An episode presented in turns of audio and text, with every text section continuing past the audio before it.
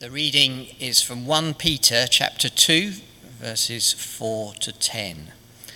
The living stone and a chosen people.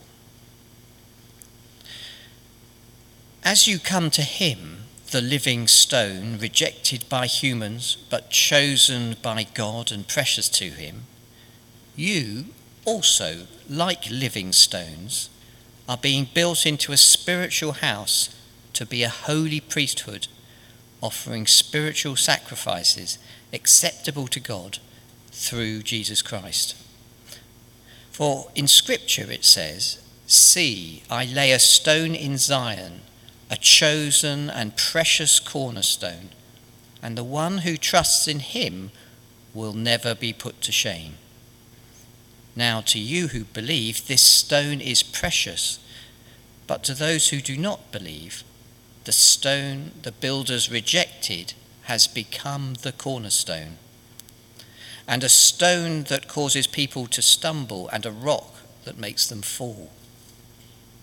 They stumble because they disobey the message, which is also what they were destined for.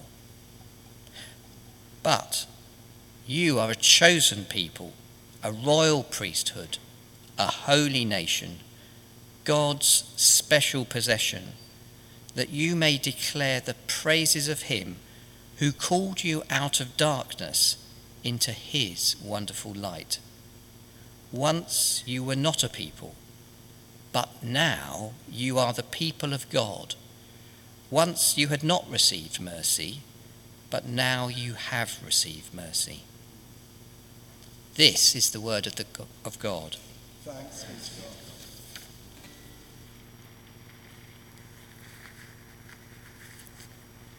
Shall we pray?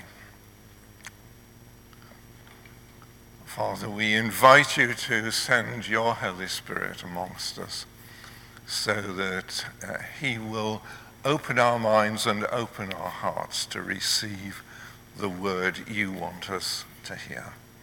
In Jesus' name, amen. Well, uh, Andy has given you the spiritual greeting as we look at our first slide, which David's just going to put up for us, I will give you the, um, the greeting from that part of England. Hey up. For those of you who are fans of uh, James Herriot's uh, books uh, and the two TV series that have been produced, fans of James Herriot? Um, yes, absolutely. Um, fairly early on in our relationship, as we were on a train going north, Eunice was reading one of his books and uh, actually absolutely re- was reduced to hysterics in quite a full railway carriage. Um, but I still loved her and married her. Um, this is the heart of Herriot country. This is Wensleydale, looking across the village of Askrigg. Um, and um, the, this is a prophetic picture. I took it um, in um, the late spring, early summer of 2019. We were just coming back from uh, seeing um, one of my cousins and her husband in uh, Durham, driving back to Cheshire by the scenic route. Um, and uh, what I want you to look at, although it's a beautiful picture, if you, if you look at the wall, uh, these are, um, and if you can perhaps put the third one up, David, if you look at this one closely, this one, the next one, uh, this is one which uh, Eunice encouraged me to take and which I used as a screensaver for quite a while on the family computer. This is a dry stone wall. And as you're driving across uh, up Wensleydale, um, you can see these walls all the way up the hillside. On that first picture in the, in the mist, you can, uh, you can actually see that they stretch up to about the 300, 400 meter mark before the fell rises away. Um, it's, it's, um, my heart, for some reason, is in Wensleydale. I was born about 30 miles away from where this picture was taken. Uh, and we drove on up to Hawes, where there's the creamery, which is the only authentic source of Wensleydale cheese. Do not buy Wensleydale cheese unless it comes from the Hawes Creamery. Um, so that dry stone wall um, is held together solely by the skill of the craftsman. There is no cement. Um, and um, those walls stand for decades. Um, but from time to time, um, they obviously undergo wear and tear. I should say, by the way, we didn't stop to take pictures of walls. We actually stopped to take pictures of the sheep. Um, it was lambing time, just in case you think I was some sort of dry stone walnut. Um, the, the uh, and as the wall perhaps breaks down over time, the craftsman comes and he rebuilds it. And that for me is a picture of a living wall, a living stone, being a living stone.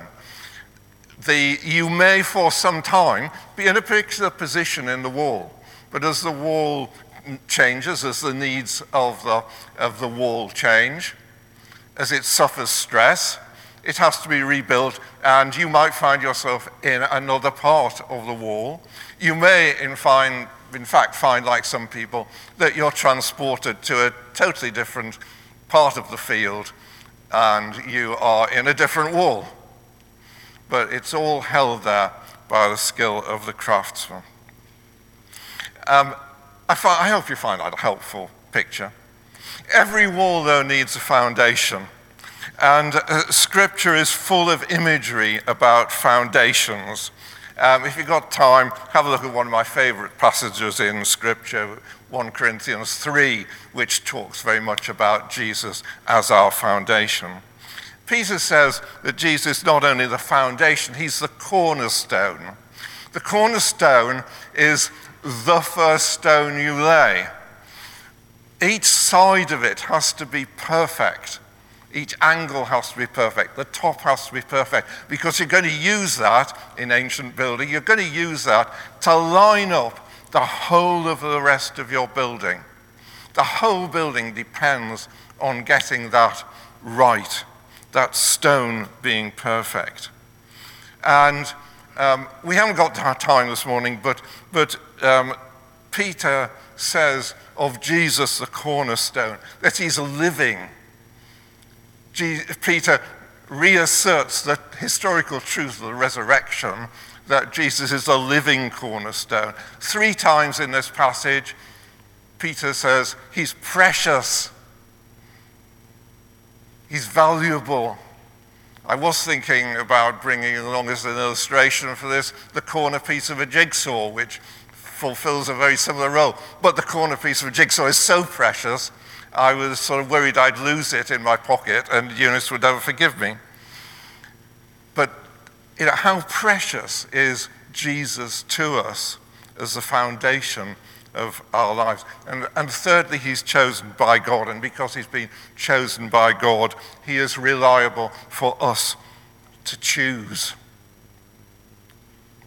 And Peter moves on in the, the passage to. Uh, to back up his argument and to develop this picture with two passages from Isaiah um, and one from Psalm 118. And um, these passages together say Jesus is reliable. Jesus isn't, and it's as true today now as it was then, because basically I don't believe that human nature has changed at all in 2,000 years. Jesus isn't necessarily the obvious answer. And Jesus can actually create difficulties. Just a pause on verse 7, the, the passage from uh, Psalm 118. The stone the builders rejected has become the cornerstone. Jesus used that, that verse about himself. Matthew, Mark, and Luke all report that. Doesn't actually say so. Wouldn't surprise me if Jesus, if Peter wasn't there when Jesus said that. But not just that. Peter used it himself in his own defense before the Sanhedrin. This is a verse which is very, very important to Peter because he now uses it again here.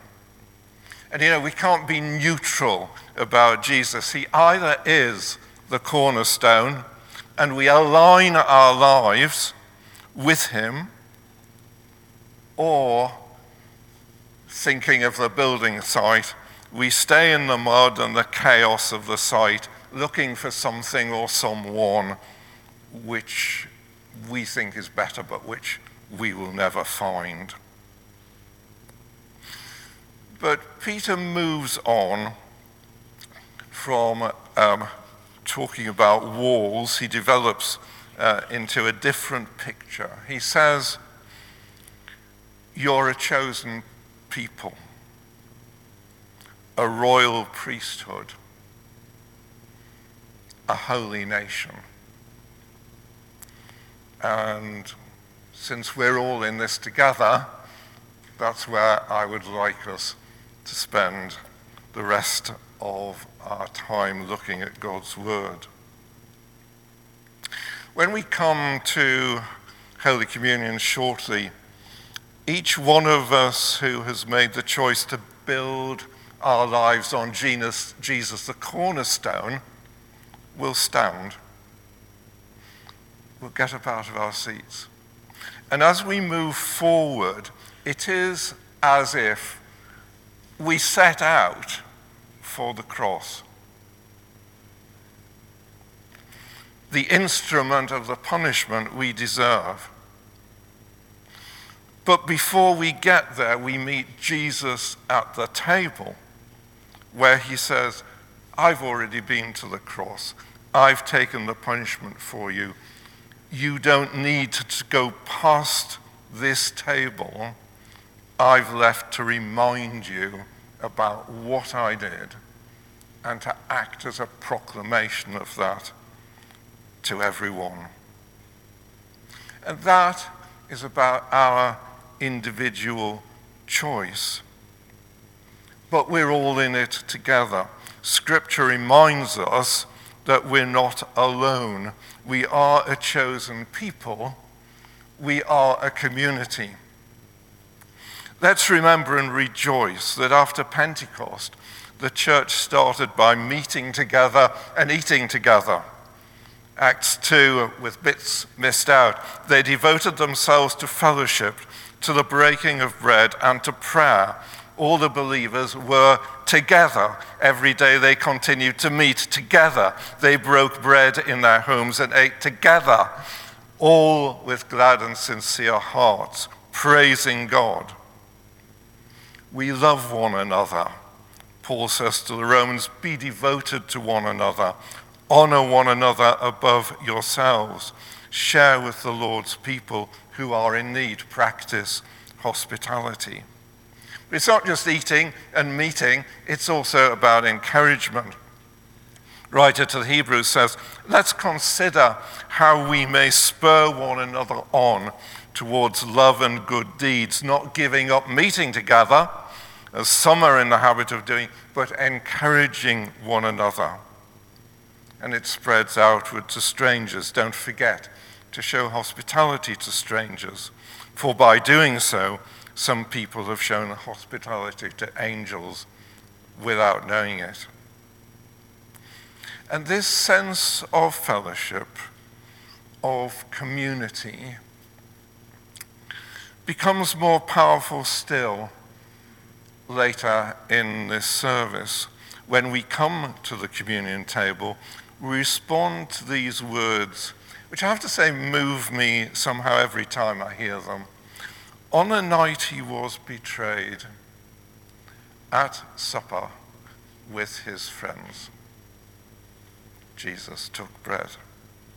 We come to the table as Jesus' friends and as friends with each other. As we come to the table shortly, let's ask the Holy Spirit to help us hold together our individual commitment to align ourselves with Jesus, the cornerstone, while also sharing together with Jesus and all his friends.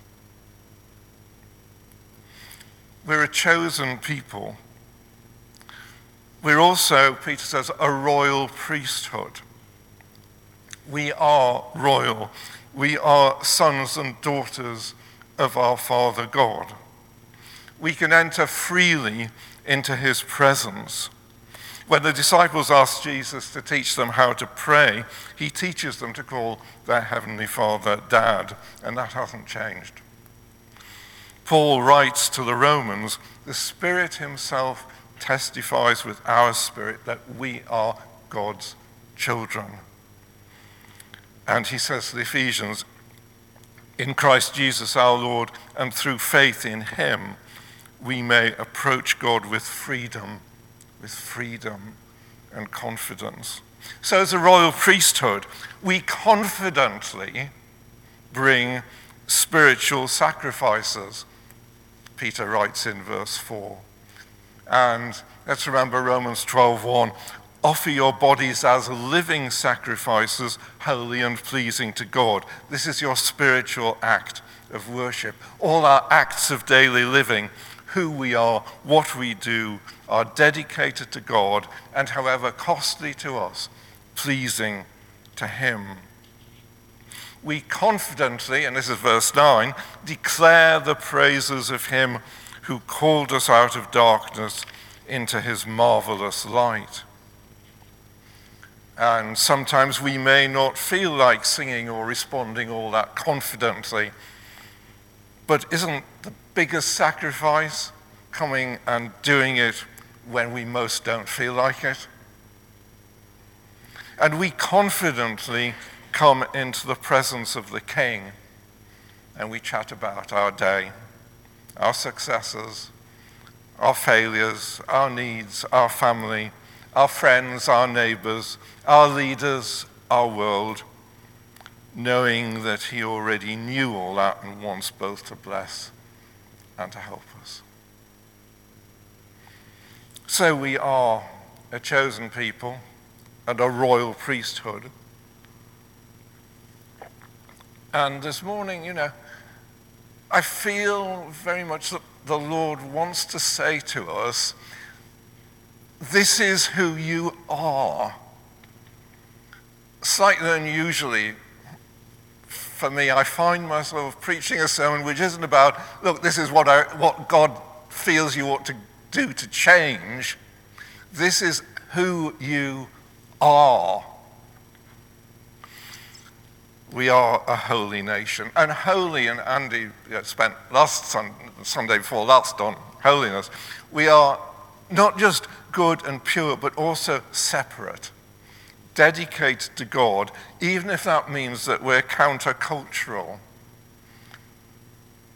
Where do you set, if you've got an electronic instrument, where do you set the first day of the week in your diary?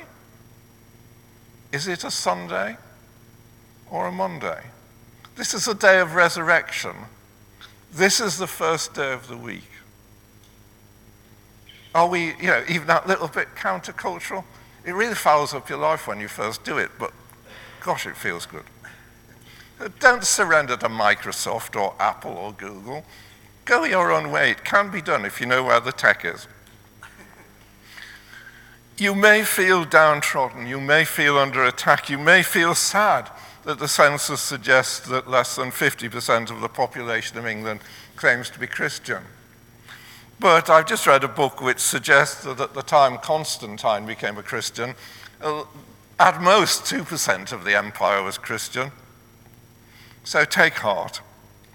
And I'm straying over the boundaries of the passage, but um, verse 12 says, Live such good lives among the people around you that although they may accuse you of doing wrong, they may see your good deeds. As citizens of a holy nation, we have a second passport.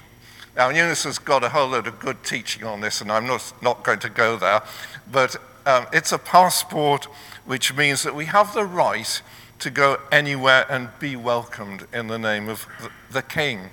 Not, not the King, the King, King Jesus. But we're not just a nation in the parish of Longfleet we're a nation across the world. And I'm not talking about overseas mission, I'm talking about the global community, about genuine engagement and conscious membership of the one holy Catholic and Apostolic Church. Peter was aware, let's remember, going right back to week one, Peter was aware of and in contact with and writing to and praying for his fellow expats and encouraging them by writing this letter from Rome to Turkey. And that wasn't an email. That wasn't even licking a very expensive stamp on an envelope. That was getting a guy to carry this letter, probably Silvanus, carrying this letter to Turkey.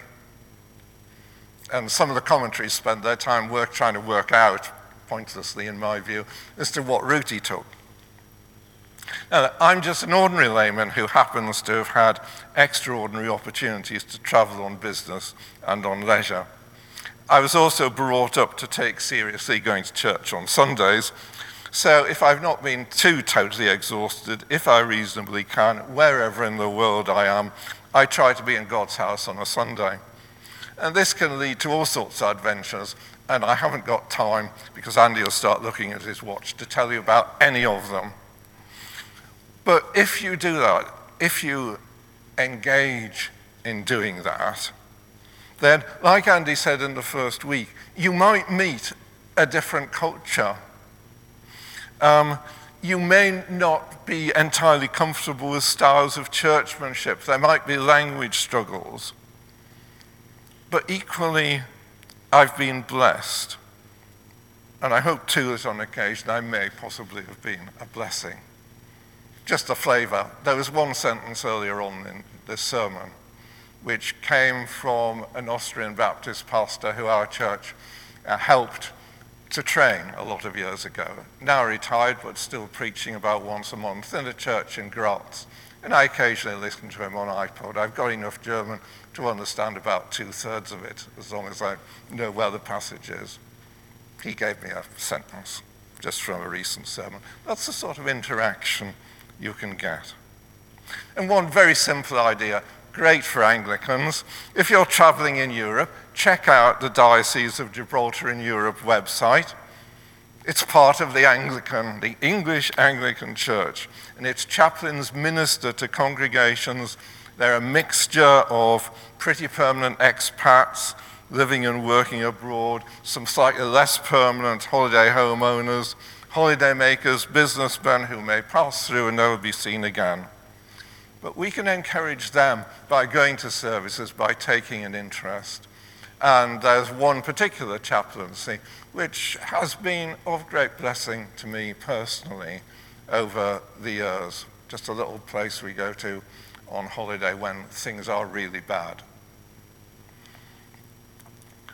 Coming to Holy Communion is not just about personal journeys to the cross or even our communal life here in Poole, we also say together, as we eat and drink these holy gifts, make us one in Christ our risen Lord, and with your whole church throughout the world, we offer you this sacrifice of praise.